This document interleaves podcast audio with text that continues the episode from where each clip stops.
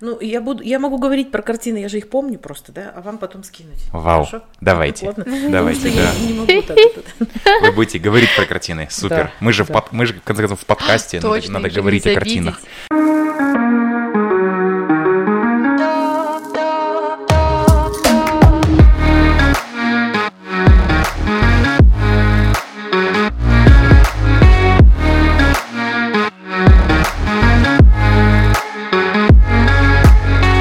Привет от Джерси подкаста. Огромное спасибо, что вы включили. А, Я очень ценю, что у вас мало времени, поэтому этот выпуск будет очень насыщенным, а, интересным и занимательным. Сегодня у нас о вечном, об искусстве. И О, в да. гостях а, у меня на подкасте это искусствовед Батурина Ольга Владимировна и художница-иллюстратор Мими Ильницкая. Я подготовил кое-что. Это про 21 век, про самые современные вещи, но хотел бы начать не с этого. Вот, я бы хотел начать немножко с такого общего понимания, потому что сейчас у нас очень много рисунков, очень много картин, очень много гифок, видео, вообще очень много контента производится. Сегодня любой подросток с телефоном в руке может делать контент.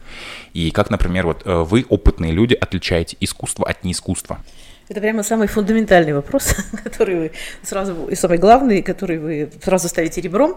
Вот, э, э, я не помню, кто из великих сказал, но я помню, что искусство для чего-то не нужно, но не помню для чего точно. Вот. И еще, вы же помните, вот Пикассо, твердо это он сказал, если это продается, значит это искусство. Вообще все запутал, конечно, 20 век, потому что до, до него, до 20 века было четко понятно. Если это похоже на природу, похоже на мир, если этот принцип греческий мимезис, подражание природе выполняется, значит это искусство. Все, что не похоже на природу, это как бы не искусство. Но к тому моменту, когда изобрели фотографию и фотоискусство, и фотоаппарат, Начало 20 века. ну, даже середина 19 уже, да, э, художники поняли, что никакого смысла нет в том, чтобы копировать пейзажи, природу, но теперь надо, и новое искусство, оно интерпретирует всегда все, что видит. То есть я не э, копирую восход солнца, но я его выражаю по-другому, как я его чувствую, как я его понимаю, и вот это выражение, оно уникальное, оно только мое, и никто больше повторить его не может. И вот эта проблема быть ни на кого не похожим, это прям самая главная проблема современного художника, и ее не было у художника 19 века. Вообще у старых мастеров не было такой проблемы. Они спокойно заимствовали друг у друга композиции, они спокойно заимствовали сюжеты, одни и те же сюжеты у всей эпохи Возрождения, одни и те же сюжеты у эпохи барокко. Но вот когда начинается эпоха современности, эпоха фото и киноискусства, тогда, я бы сказала, знаете, когда сегодня можно легко тиражировать любой шедевр, да, и поэтому надо создать как бы такой шедевр, который нельзя тиражировать, ну или который, по крайней мере, как-то ви- виден, эм, невозможно или трудно, или сложно тиражировать. Но вообще, раз вы так вот ставите вопрос, мне бы хотелось сначала, чтобы рассказала Мария, да, про свое творчество, а потом мы через ее творчество попробуем разобраться в современном искусстве. Да. Хорошо?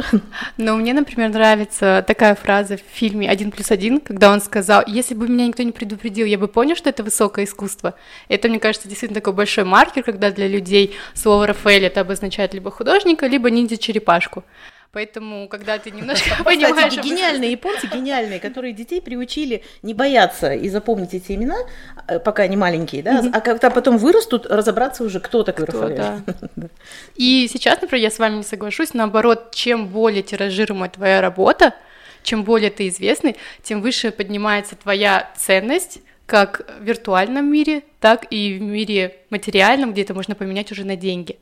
Поэтому сейчас, наоборот, Мона Лиза, чем больше, например, этой картины появляется среди нас, да, среди одежды, среди какого-то мерча, а, интерьерных рисунков, тем больше Мона Лиза поднимает свою виртуальную цену, а в итоге, ну, цена у нас выходит в деньги. Столько много сразу у меня, ну, столько много проблемных вопросов вы Да, тут сразу конечно. подняли. Во-первых, являются ли деньги индикатором ценности произведения искусства и индикатором Вау. ценности художника? Вау, вот- вот так, да? Для меня этот вопрос не очевидный. Вот для, для поколения моего сына, наверное, очевидный, да, наверное, все, что продается, это искусство, да. Потом Да. второй, э, который вы тоже затронули, про тиражирование. Кто первый обнаружил этот феномен тиражирования? Энди Орхол, когда он сделал 30 видов Мэрилин Монро, да, и оказалось, что одна и та же фотография, да, немножко по-разному проявленная, вдруг почему-то выглядит по-разному. И, на- и Мэрилин Монро там не одинаковая, а разная.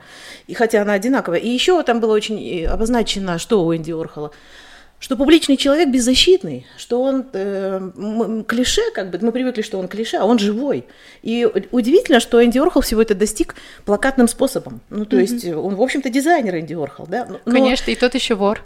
Просто художник, художник, да, совершает открытие, неожиданно для себя, вот не подозревая об этом. Вы думаете, mm-hmm. что когда Малевич свой черный квадрат придумал, он думал про то, что он придумал космос там 21 века? Да нет, он просто играл с формами, он экспериментировал, как любой художник. Ему было интересно. И неожиданно для себя он создал символ вот этого 20 века катастрофического, который э, две мировые войны, там, концлагеря, голод, ну, не знаю, столько много, вообще mm-hmm. все что угодно, пустота, с которой все начинается. Но вы согласны, это хороший дизайн? Отличный. Вообще для меня... Все как бы... упростить до черного квадрата — это большая работа именно графических дизайнеров. Вот вы прям очень точные слова употребляете, да, потому что начиная с Сезана, с поля Сезана, художники перестают больше следовать за природой за миром, mm-hmm. да, а наоборот упрощают. Упрощают, чтобы увидеть главное, то, что не изменится никогда, да, mm-hmm. а не изменится никогда форма. И вот эту форму обнажить, обозначить, да, это как раз это, этим занимаются и Сезанн, и Пикассо, и Модильяни, и вообще все художники 20 века, наверное, да, и, mm-hmm. и этим занимаются занимались же древние художники. Древние художники точно так же рисовали. Э, самое, самое главное выбирая, остальное пропуская, да, mm-hmm. оставляя за скобками. Вот. Ну, вообще, мне кажется, если мы говорим про художника в современном мире, то, с одной стороны, это очень интересно, потому что у художника современного есть столько инструментов, да, сколько не снилось там Леонардо, например, mm-hmm. да, у него очень много. Да, это большая правда. И столько много выходов к зрителю своему, да, тоже гораздо больше. А с другой стороны, мы живем в мире, к сожалению, для современного художника, в мире, где все слова уже сказаны, и все табу уже нарушены. Да и что бы ты ни сделал, тебе скажут, а это уже было, это уже вот все вторично. И вот в этом трудность быть современным художником и как бы увидеть свой голос, вот свою песню.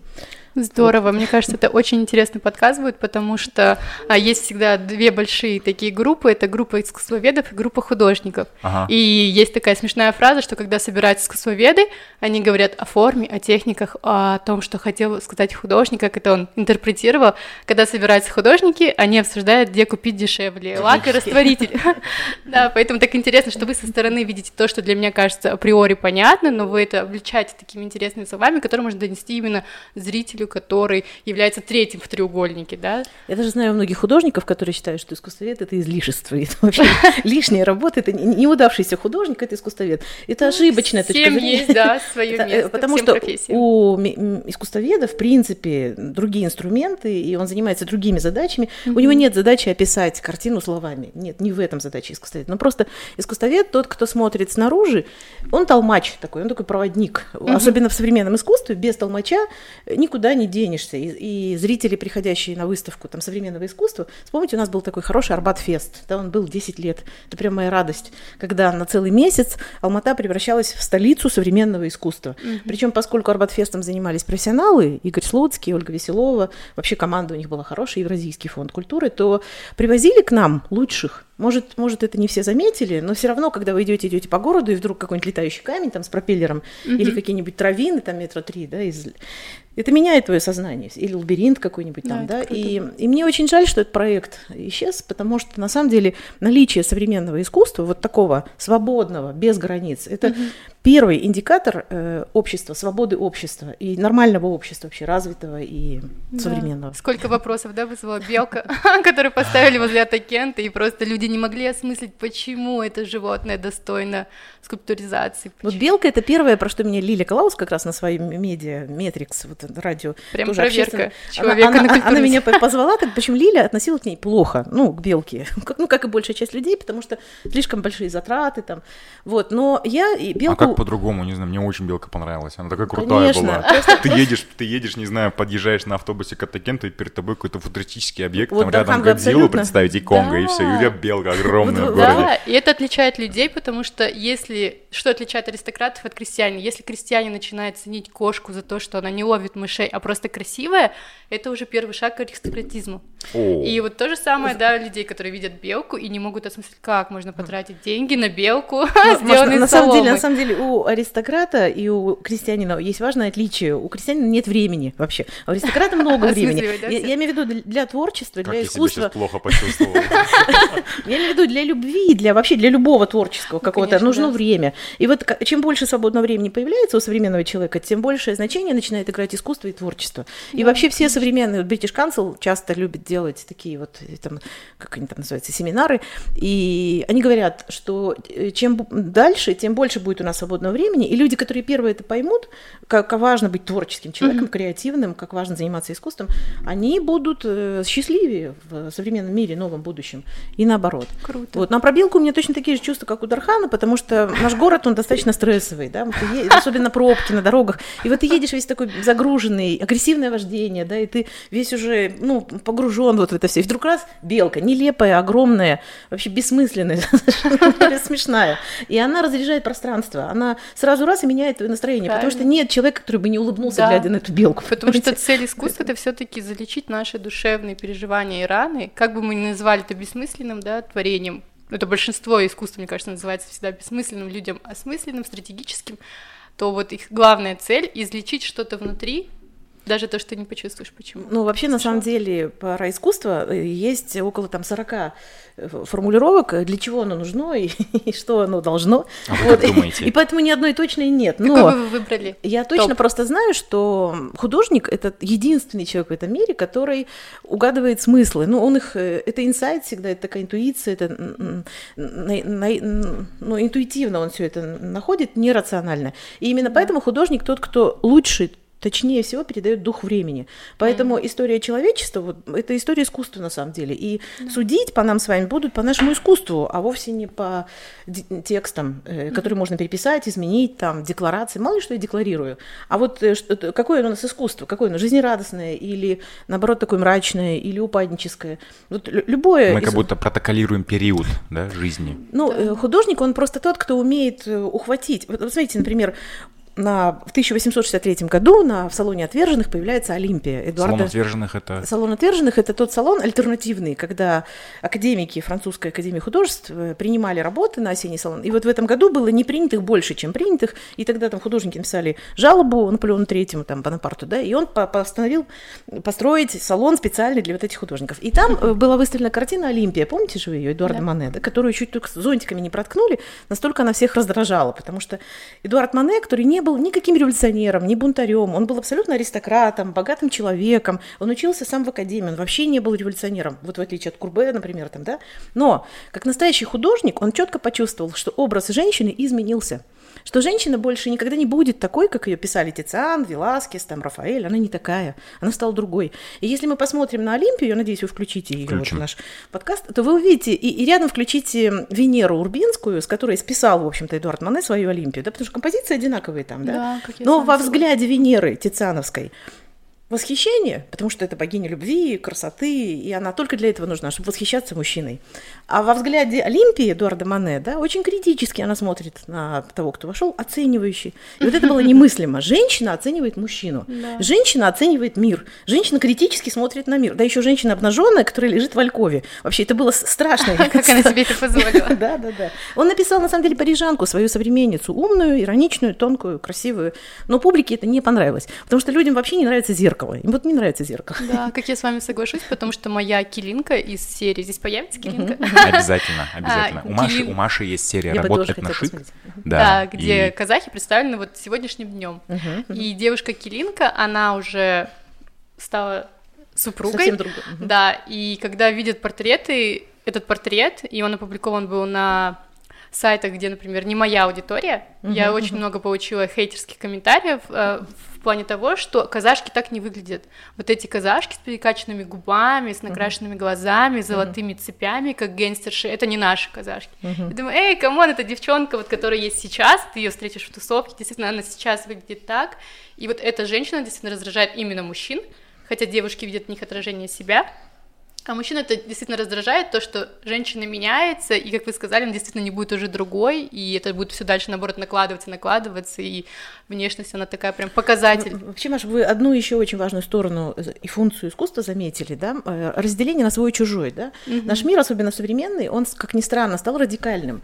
И вот это вот бесконечное выяснение свой-чужой, свой-чужой, где эта граница проходит, мне вообще не нравятся границы, мне не нравятся горизонты, а не границы, да, но искусство как раз занимается тем, что оно устраняет границы. Угу и, и тем, что оно показывает тебе даже человек, который вообще тебе казался не таким, ну, не чужим, да, может быть тебе роднее, чем кто-то, кто с тобой на том языке разговаривает. И это Искусство — это на самом деле мост, это на самом деле нить, это на самом деле пространство, которое объединяет всех людей без слов и всем понятно. Это такой универсальный язык человечества.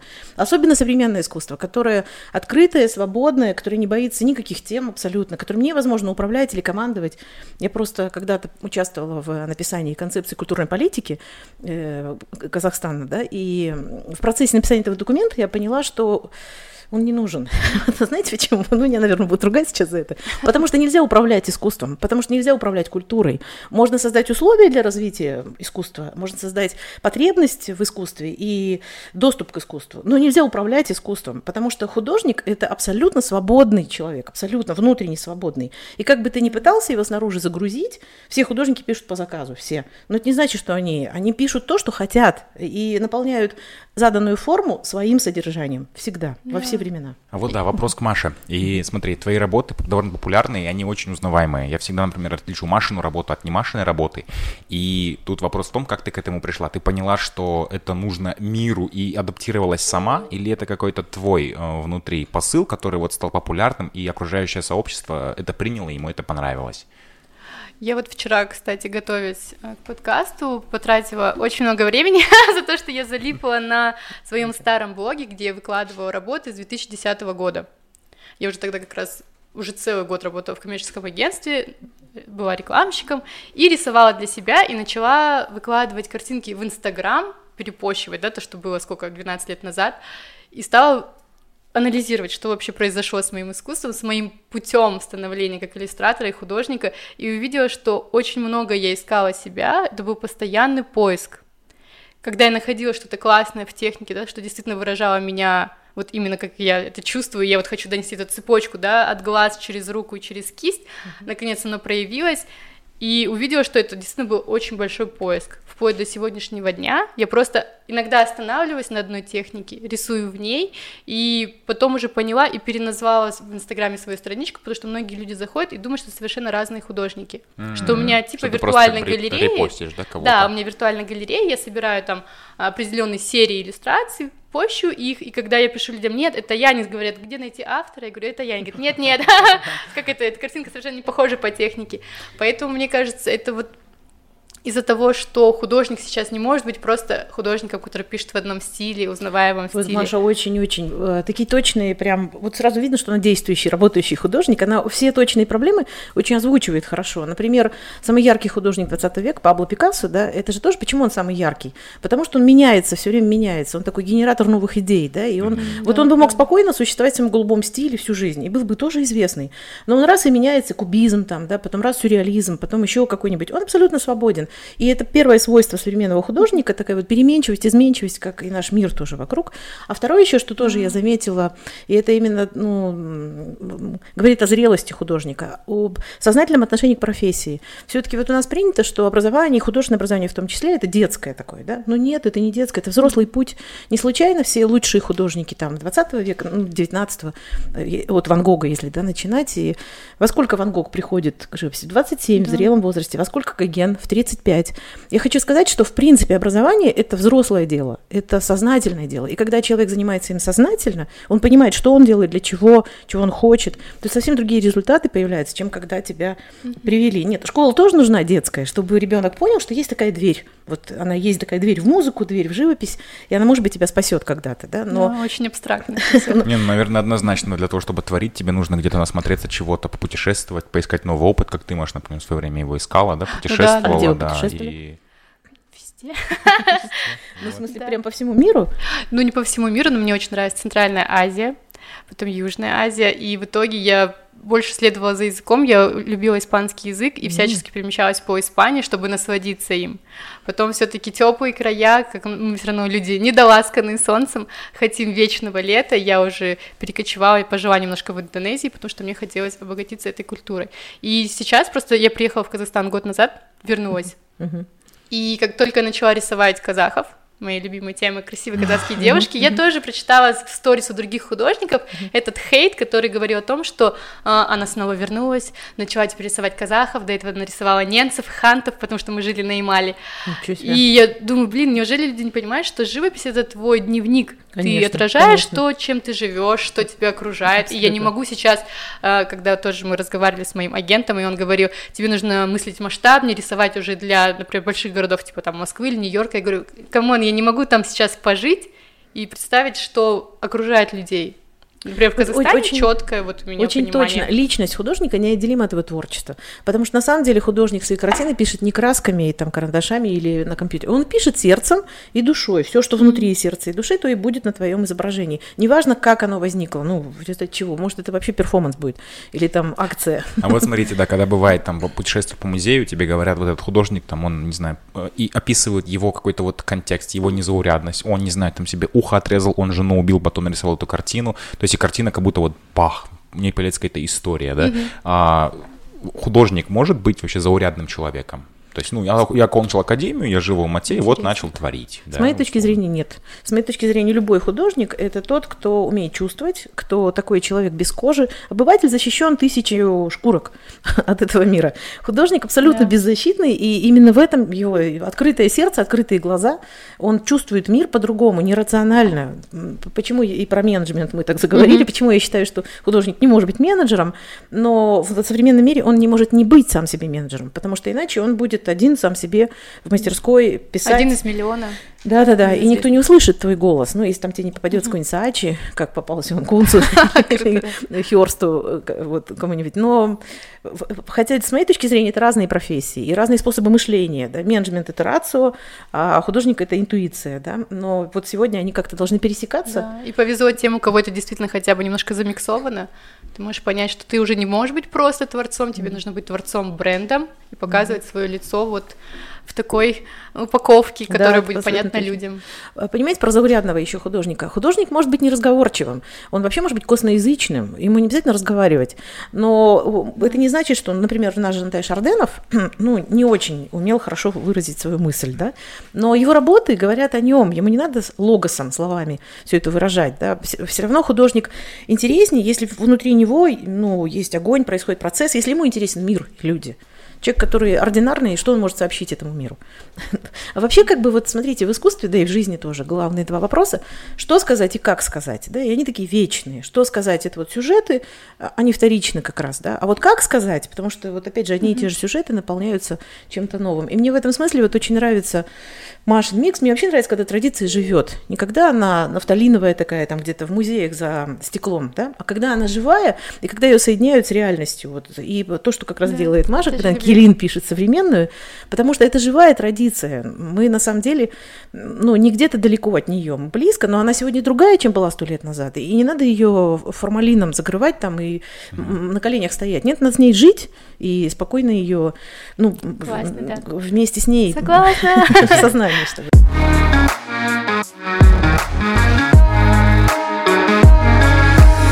Маша, мне кажется, немножко ответила, немножко не ответила на вопрос по поводу того, вот тво- тво- идентика твоих картин. То есть это запрос от общества или это выход из тебя? Ну, то есть как ты это все вот умещаешь так, что у тебя видно какие-то современные мотивы, и э, это все еще выглядит так сочно, это нужно людям. и Вообще, для тем чего, на самом деле, вы берете в руки кисточку? А, Чтобы вот что?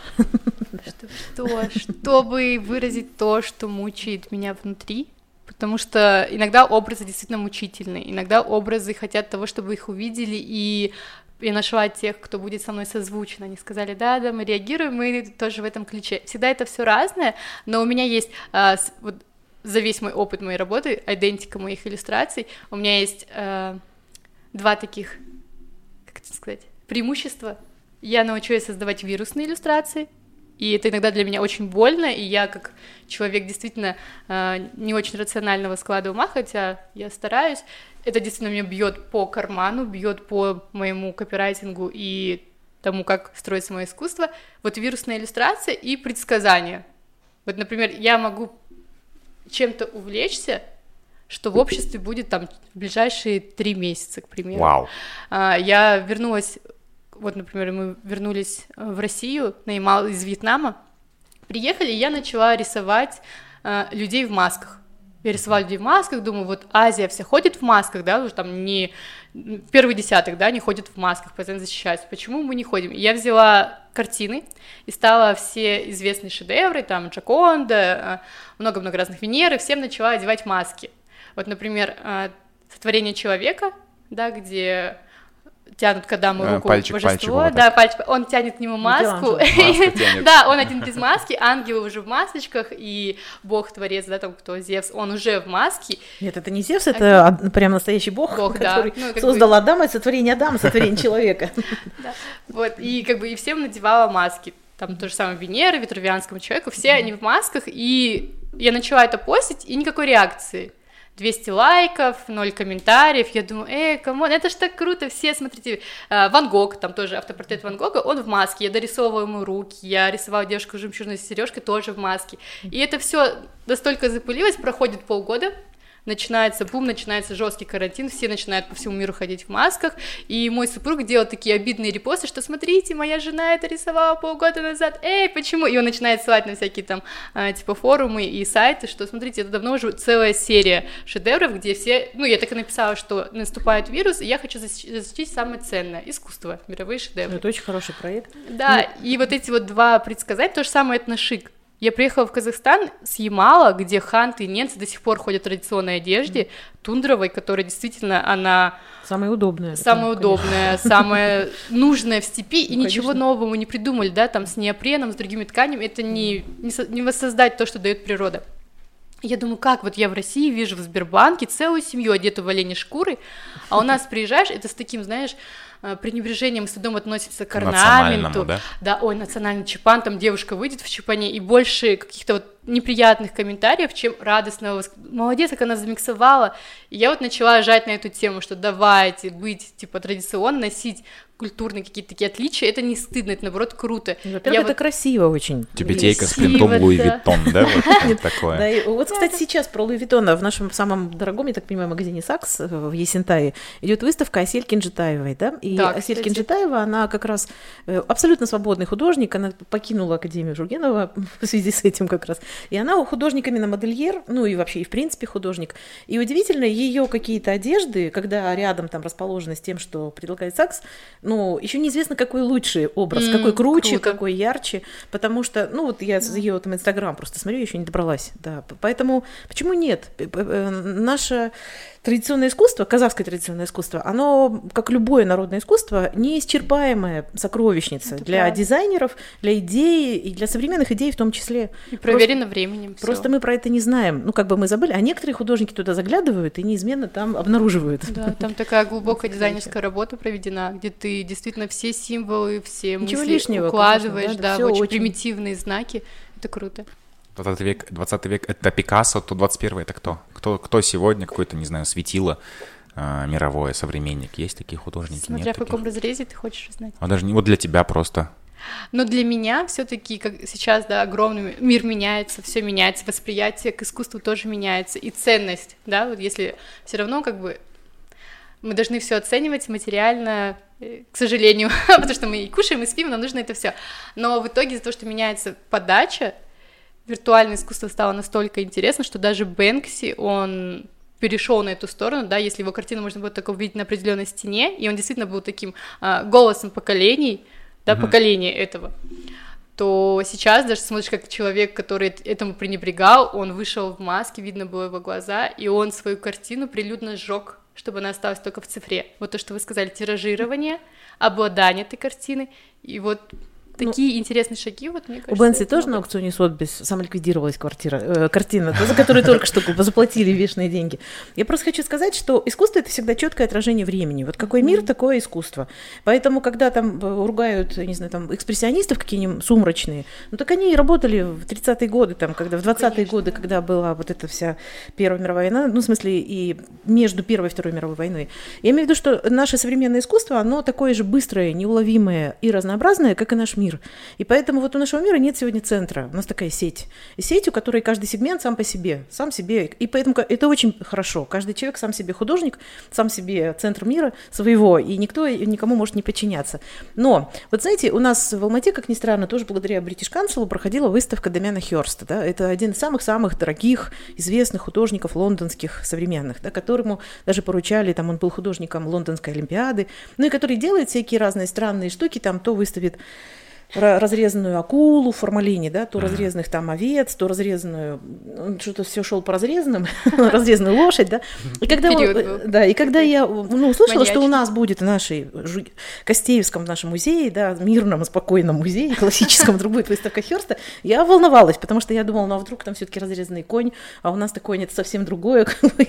В общем, я волновалась. И я шла туда очень скептически настроенная, понимая, что, ну, для себя решив, что Дамиан Херст это только коммерческий проект, что он, это давно не он, а команда менеджеров, которые прекрасно понимают конъюнктуру рынка, работают с ним, улавливают темы, как бы, и что ничего там интересного я не увижу. Вот.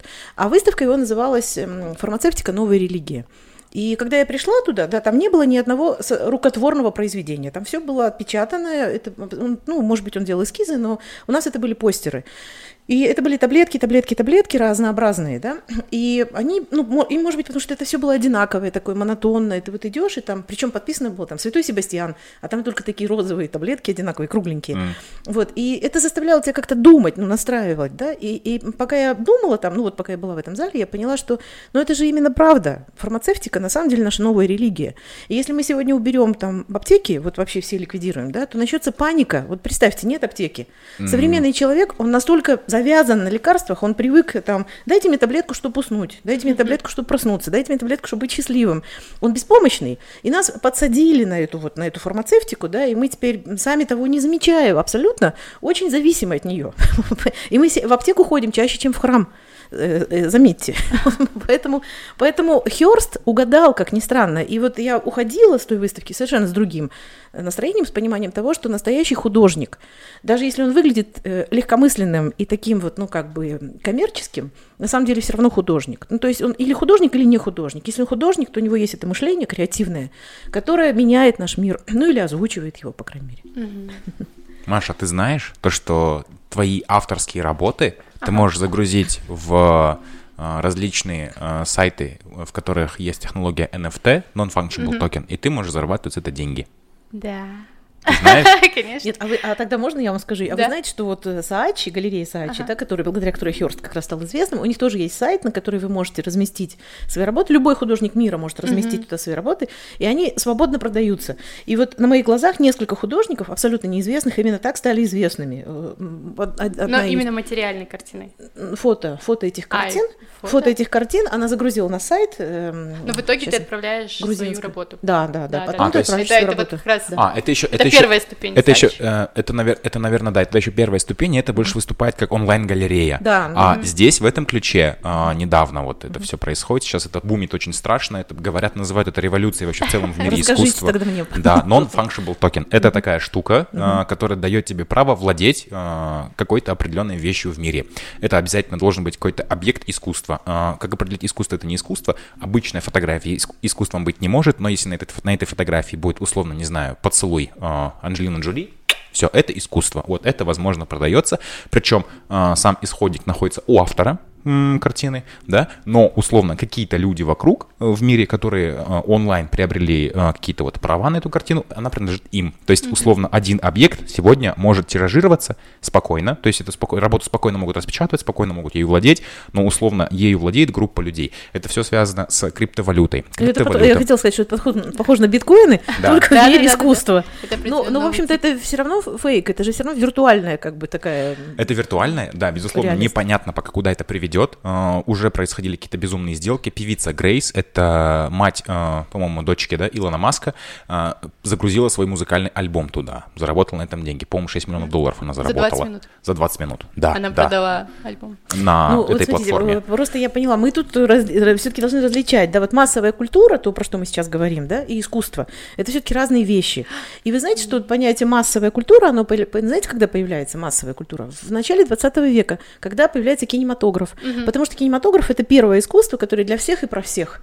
Потому что все-таки искусство там, театра, искусство музыки, классическое искусство живописи классическое требует подготовки, требует уровня развития. Ну, э, кино что... разное, не все могут посмотреть да, да, да, но тем не менее, когда мы, когда, мы, когда мы смотрим там Тарантино, криминальное угу. чтиво, его может смотреть хоть человек вообще с, без образования, да, хоть человек с двумя образованиями. И каждый извлечет свои смыслы, потому что в этом-то и суть постмодернизма, да, в многослойности.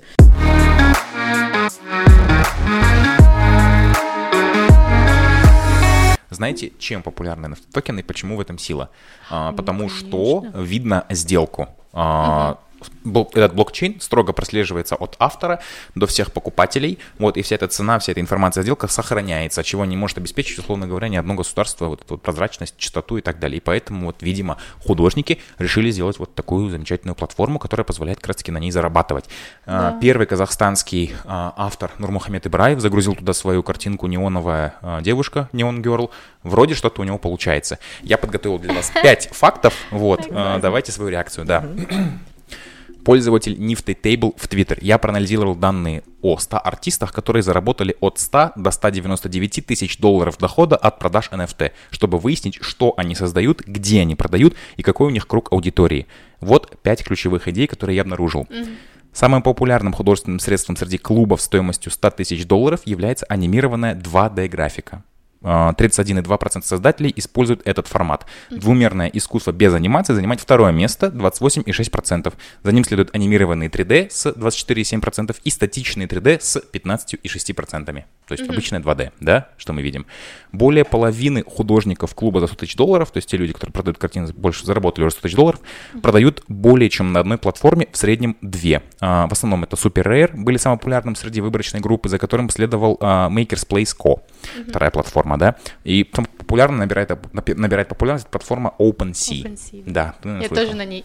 Это, ты уже есть на ней. Да. Твои работы есть там уже. Но я еще нет. Средняя цена продажи артистов в клубе за 100 тысяч долларов составляет а, 1033 эфира. Это их собственная валю- валюта. Ага. Эфириум. Есть платформа такая, да. И ETH у них а, пишется, ну, Их вот токен, валюта. да, это? Да, эфир. И вы можете загуглить, то есть э, эфир к доллару, эфир к тенге и так далее. То есть это прям валюта, криптовалюта. Вот, это в среднем 1815 долларов. То есть 1000 эфиров, примерно 1815 долларов на сегодняшний день. Среднее количество произведений искусства, проданных NFT художниками в выборочной группе, составляет 114 штук. И более того, самый интересный факт, что насколько большую аудиторию вам нужно собрать, э, чтобы заработать 100 тысяч долларов как NFT-артист? Вопрос, да? Средний размер аудитории артистов клуба за 100 тысяч долларов, которые продвигаются твиттером в среднем, составляет 2032 человека на одного артиста. То есть это немного, Ну, да, отлично, Маш? да. Это отлично, просто. Это просто вообще. Вот, да, да, да. Кроме того, наличие большей аудитории не обязательно означало, что артисты могли добиться более высокой продажной цены за NFT. Да. Ну, Я как раз вот хотела сказать, когда вначале, да, мой оппонент не понял, в чем крутость NFT, в том, что сейчас действительно, как вы сказали, это всегда отражение поколения, да, как и Конечно. творчество, любое проявление. И вот мы сейчас можем видеть, что детей, например, я прихожу на праздник, и я не могу обрадовать ребенка Лего или игрушкой Гуджитсу, Потому что у них если он есть. хочет скин в своей игре. О, И вот если ты ему даришь какое-то оружие, да, экипировку его персонажа в его игре, он тебя будет ценить и любить больше, да, там, как свою тетю, маму или а, дарителя, потому что ты понимаешь, ты приходишь на, На его, язык языке, ценности, да, его ценность обладать виртуальной вещью. Кстати, а, язык, а, скин в игре ты, ты тоже можешь продать как NFT. Да, ну ты можешь Вполне. продать все, что имеет э, электронный какой-то вот, да, код. И поэтому сейчас, вот даже тот же самый Бэнкси, как он сделал, он, как он зашел на рынок NFT, он показал картину, Мгм. сказал, что с нее есть цифровая копия, тут же ее сжег и выставил на продажу. И вот на сегодняшний день она уже продана за 380 тысяч долларов, Вау. именно цифровые копии. Может обладать либо один человек, это будет да, такое индивидуальное владение, либо группа людей. И вот мы знаем, что мы троем владеем работой Бэнкси, где бы она ни тиражировалась, чем больше она будет тиражироваться, чем больше ее будет воровать, тем больше мы будем успешны и говорить, на самом деле владеем этим мы. И потому Ну, что у смотрите. нас с вами будет блокчейн, доказывающий это. Мы Да, подошли, мы подошли к сути современного искусства, арт-стратегии сегодня как бизнес-стратегии. Ну да. И, с одной стороны, меня это огорчает, потому что, когда мы говорим про искусство, ну, например, там, Рембранта или там, я не знаю, да, Репина, мы же не говорим про деньги, правильно? Потому что мы понимаем, что Да. не это, не это индикатор их ценности. Да? Ну, как только мы говорим про современных художников, любых, то вот мы возвращаемся к вопросу Тархана, а где тогда граница между искусством и неискусством? Да? И получается, что деньги как раз это граница, да, ну, в Ну вот смотрите, Рембрандт, э, да Винчи, Пикассо, это все были художники и творцы. Ну, Все любовь- остальные, кто пошел после, это уже клоуны. И сейчас продают клоуны люди, которые больше, чем художник. Ты личность, ты бренд, а ты, ты артист, да? Артист, да, ты вокруг это, своего Маша, это очень-очень очень важно. Большой Начиная с Сальвадора Дали, наверное, вот не случайно вы Испанию любите, и Каталонию, да? да? А из Каталонии Антонио Гауди, Гауди, да, и Сальвадор Дали, и Пикассо.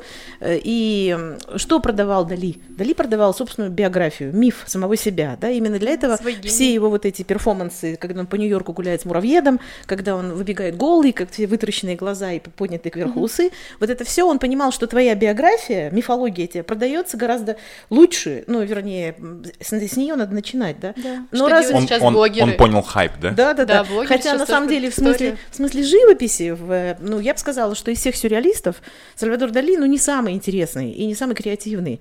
У него всегда такие очень конъюнктурные, в общем, буржуазные темы, такие понятные, как бы, большей части людей, и поэтому он не самый креативный художник, но он был самый богатый художник 20 века, потому что очень хорошо понял принцип этого века. Mm-hmm. Ну и, между прочим, а разве Леонардо этим же не занимался? Он же тоже очень да, любил да. мистифицировать, да, и он выстроил между собой и зрителями такую целую большую дистанцию, потому что он понимал, что художник это вот ну, некая загадка, тайна, а загадка очень хорошо монетизируется. Ну, кстати, в случае с Леонардо это не произошло. Он всегда был бедный, нуждался, всегда у него суды были и долги. Представь, если бы у него был огромный ресурс, его продажи, сколько бы еще больше сотворил, больше бы проинженировал, разрисовал и создал. Я все время думаю, вот если бы Леонардо жил сегодня, mm-hmm. он бы, конечно, был круче Бэнкси гораздо. Он бы, он... бы Илон Маск. Однозначно. Он, он опередил Однозначно. свое время на да, 500 лет, да, и на самом деле Леонардо это именно вот настоящий художник, потому что он тоже генератор идей. Да. Он тот, кто придумывает, да. придумывает, придумывает. А это как раз самое главное свойство художника, которое, слава богу, и у современного художника важно, и у любого старого мастера, ну, если мы так называем. Да. Но мы, наверное, согласна. только мы, наверное, поймем, что ждет современников в будущем с их работами только после их смерти. То есть должно какое-то должно какое-то время пройти, нет? Ну, Чтобы понять вообще все-таки, ну то есть его работы останутся ли они вообще в памяти как искусство или же это будет? Э, ну вот... вообще есть цель, да, не жить вечно. Есть цель создать что-то, что будет жить. И вот действительно, чем больше ты можешь выработать, чем больше это действительно имеет, ну, мне кажется, всякое искусство имеет большой смысл, большую креативную идею, и чем больше ты после себя оставишь, да, вот как творение Леонардо да Винчи до сих пор нет точного подсчета, сколько вообще известных его а, ну, завершенных известно, да. завершенных около 12, еще под вопросом там около десятка, да, еще 3000 рисунков. Да. 3000 рисунков. Да, да, да, и листов рукописи, где же тоже гениальные Вау. идеи все. Между прочим, его ученики Леонардо, которые не понимали, не ценили, прекрасно после его смерти распродали все это по отдельности, по отдельности. А знаете, кто собрал все листы обратно? Кто? Стив Джобс. Он собрал, он, он покупал это прямо, он долго-долго этим занимался, он, он собрал это все и в какой-то передал музей. Я вот сейчас не вспомню. Вау. Представьте себе. Как деньги важны в искусстве. Ну, как деньги вот, кстати, важны и влияние просто... важно. Если бы я собирал не Стив Джобс, ну никто бы, наверное, я не позволил. Я бы отдала ему свою картинку любую, если бы мне было деньги, деньги и искусство придуманы друг для друга. Просто нет искусства без денег, нет искусства без денег. Любой храм, э, Парфенон, чтобы построить, ну, нужна воля там и деньги, да. Э, искусство Ренессанса начинается тогда, когда появляется Медичи, банкирский дом Медичи, который финансирует весь этот проект, у которого Боттичелли и Микеланджело любимые художники. Но с другой стороны, это деньги для искусства, а не искусство для денег, понимаете? А сейчас, э, вот когда вы сказали, останется ли, останется ли искусство, вот как останется брак. виртуальное искусство? Как останется виртуальное искусство? Потом к графическому искусству. А У как меня... если наоборот, вы представляете, если наоборот еще больше охватит, ну, конечно же, охватит нас виртуальный мир, и уже люди будут Матрица. владеть криптовалютой, уже будут владеть электронными сертификатами на все то мне кажется, наоборот, Однозначно. мы не должны этого бояться, это новые. Вы расплачиваетесь жизнь. телефоном, а, де, де, ну, взрос, взрослые люди уже ведут стримы, да, мне, и... Мне кажется просто, что, что искусство современности, то, которое прямо сейчас, это дизайн, потому что дизайн, дизайн. окружает нас э, как никогда везде, просто вот все, что в нашей жизни есть, это все дизайн, дизайн есть у любой Конечно. вещи, поэтому вот это язык, дизайн это язык, на котором с нами разговаривают художники, да. и дизайн сегодня интуитивный, дизайн, который понимают дети, дизайн, который не нуждается там в буквах вообще, да, а ты просто все так устроено, mm-hmm. знание природы твоей физиологической. Ну, вот это и есть современное искусство. Да. А, ну, то есть оно, конечно, поменялось. Поменялся же мир наш, и поменялось искусство, но другие формы приобрело. Да, ну и дизайн — это главная вообще цель дизайна — создать рисунок, который будет выполнять какое-то действие, да, он будет решением какой-либо проблемы. Поэтому сейчас, если делать акцент на то, что любой рисунок не бессмысленный, любая почеркушка несет смысл какое-то за собой действие, то это действительно ценно и классно. Антропоцентризм, как говорят э, Да, промышленные да, да, да. дизайнеры, да. Ну, а наста- Он должен быть для, для человека. Настоящий дизайнер может в одной букве выразить весь смысл целой там фирмы, я не знаю, всю концепцию фирмы сразу в одной букве. И я это очень хорошо поняла, знаете, когда в про- в прошлом году у нас проходила выставка японских графиков, и это такой был Норман Толман, он миллионер, у него пять галерей по всему миру, и он... э, Вообще у него удивительная биография, это, э, про него можно отдельно сделать подкаст, потому что как человек, который был военным переводчиком вообще, да, и родился там в самую, что есть, Великую депрессию, да, и жил в четырех, где четверо детей, семья, не было денег вообще, да, и вдруг он т- т- стал миллионером, да, и он приехал в пиджачке вот этого самого известного японского дизайнера в таком ярко-синего цвета, ультра... 80 лет ему сейчас, Норману Толману, да, но, но не в этом дело. Когда они делали выставку в наш музей Костеева, то они пригласили для оформления вот этикеток, там, афиши, дизайнеров, которые здесь у нас в Алмате, я их не знала. И я просто поразилась, насколько они сделали, молодые совсем люди, насколько они сделали классную, стильную, очень лаконичную, в духе вот этих вот японских графиков, ну, всю атрибутику. И я поняла, что живопись наша, которая, ну вот если мы говорим про живопись, как про вид искусства, да, она сильно отстает от дизайна. И я порадовалась, конечно, за то, что у нас дизайнеры такие, которые включены в мировые процессы во все, да, и э, художники, которые, к сожалению, нет, к сожалению, локально живут своей жизнью и даже не подозревают о том, какой большой мир есть вокруг. Я вам хочу сказать, какая большая черта именно разделяет э, казахстанское обучение дизайнеров и художников. В том, что когда ты учишься на художника, из тебя мастерят академически правильного живописца, который не подсмотрит ни за кем и создаст что-то свое. Не задумываясь, для чего? Ну, Да. как бы, зачем? А когда занимаются воспитанием и взрослением, взращиванием дизайнера в любой да, академии, самый большой акцент на насмотренность. Чем больше ты видел, чем больше ты знаешь, Конечно. чем больше ты в ключе нынешнего времени, тем более ты будешь успешным. И поэтому дизайнеры, которые сейчас рисуют, ну, как бы и я, да, дизайнер и рисующий художник, понимаю, что я не могу каждый день рисовать одно и то же. Мне нужно вырасти, мне нужно влиться в этот поток, потому что если я останусь на определенной технике исполнения, я знаю, что завтра вырастет аудитория, им это будет неинтересно. Если я буду дальше рисовать там реалистичные предметы, нет, это никому не пойдет во благо. Поэтому дизайнеры действительно это люди, ищущие каждый день. Твоя профессия видоизменяется каждый день, да, в этом бешеном ритме.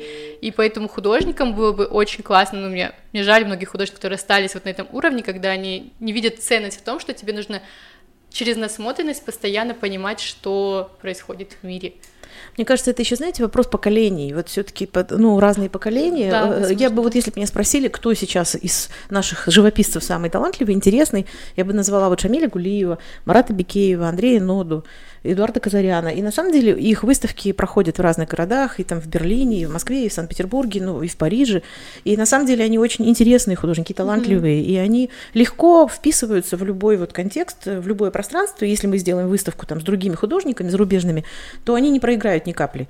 Но про них никто не знает абсолютно. Они микроскопическими. Ну, Да, что вот такое болючий выставка? вопрос. Как казахстанскому артисту получить Сколько человек приходит на выставку, даже если она идет месяц? Ну, это круг друзей, наверное. Ну, там, ну, ну, пусть, ну, 10 тысяч это максимум, это и то 10 тысяч не придут, да? Но это же мизер, это капля в море. А вот этим вот виртуальным миром, инструментами виртуального мира, они не пользуются, потому что не подозревают о том, что это есть. И потому они не владеют этими знаниями, как бы, и самое главное, они не видят в этом ценности. Ну, то то есть они, все равно любой художник, когда он берет в руки кисточку, э, ставит какую-то задачу перед собой. Вот э, для чего? И вот эти художники, они выражают себя, они э, как птица не может не петь, так они не могут не писать. Конечно. Они вот создают каждый день что-то новое, очень интересное, но это все хранится в их мастерских. То есть нет понимания, для чего ты это делаешь. Куда, да? куда Ну, дальше, да. куда они, дальше. они при этом не страшно разочарованы, потому что э, прежняя советская система, там, которой уже 30 лет нет, да, но вот она же была, она была такой теплицей для художников, да, когда им не надо было про это думать. Им надо было только писать хорошие работы, и за это государство их обеспечивало мастерской, инструментами, там, красками и, главное, выставками. И про тебя выпускали книги, каталоги, и ты понимал, вот ты молодец, ты хороший художник, ты правильно работаешь, все хорошо. Мир радикально изменился, радикально. И чем быстрее люди э, это начинают понимать, э, осознавать, да, и не сопротивляться этому, а включаться в него, да, и тем быстрее происходит изменение в твоей жизни. И самое первое, что мне кажется нужно, это вот, как у Маши, осознанный путь. Ну, то есть понимать, э, что ты хозяин, ты автор. не кто-то, не какой-то президент или там дядя, никто тебе ничего не должен. Ты сам автор своей жизни, ты сам ее строишь как хочешь. Обстоятельства всегда трудные и всегда одинаковые. Вот это обстоятельства всегда трудные. Да, да, да. Не стоит обращать внимание.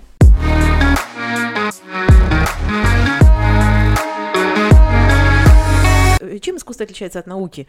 Наукой надо заниматься, там надо много знать, а искусство, если ты ходишь в музей, например, ты даже не изучаешь историю искусства, да, но ты ходишь в музей, и твой глаз привыкает к э, красивому, к гармонии, как бы, да, и он отличит дальше твой глаз, э, отличит сразу очень четко, вот это искусство, это не искусство. Причем будет ли это в абстракции, или там в футуризме, или в кубизме, или в любом, это, или у классических мастеров. У классических мастеров тоже не все гении, согласитесь? Вот, поэтому, но вот искусство феномен его в том, что ты все равно всегда чувствуешь, что вот это настоящее, глубокое, в нем есть глубина. Для себя я объясняю, что если в произведении есть какой-то дополнительный смысл, который может не виден быть сразу, если тебе не надоедает смотреть на это произведение, то это произведение искусства. А если оно, ну, просто ты сразу посмотрел, через пять минут тебе неинтересно, скучно больше, а, да? Это просто В нем ничего нет, пустота, да. да. Она может тоже иметь Отличный маркер. место. Понятно. Спасибо огромное, что вы дослушали. У нас есть конкурс. У нас есть конкурс. Да. Подарки. Маша очень щедрая. Да уж. Я так, просто люблю смотрите, у подарки нас Маша любит подарки. Да, у нас, у нас, что здесь? Мы сейчас все это распакуем. У нас здесь серия Продукты. из последних Машиных работ этно а, шик. Вот это принты.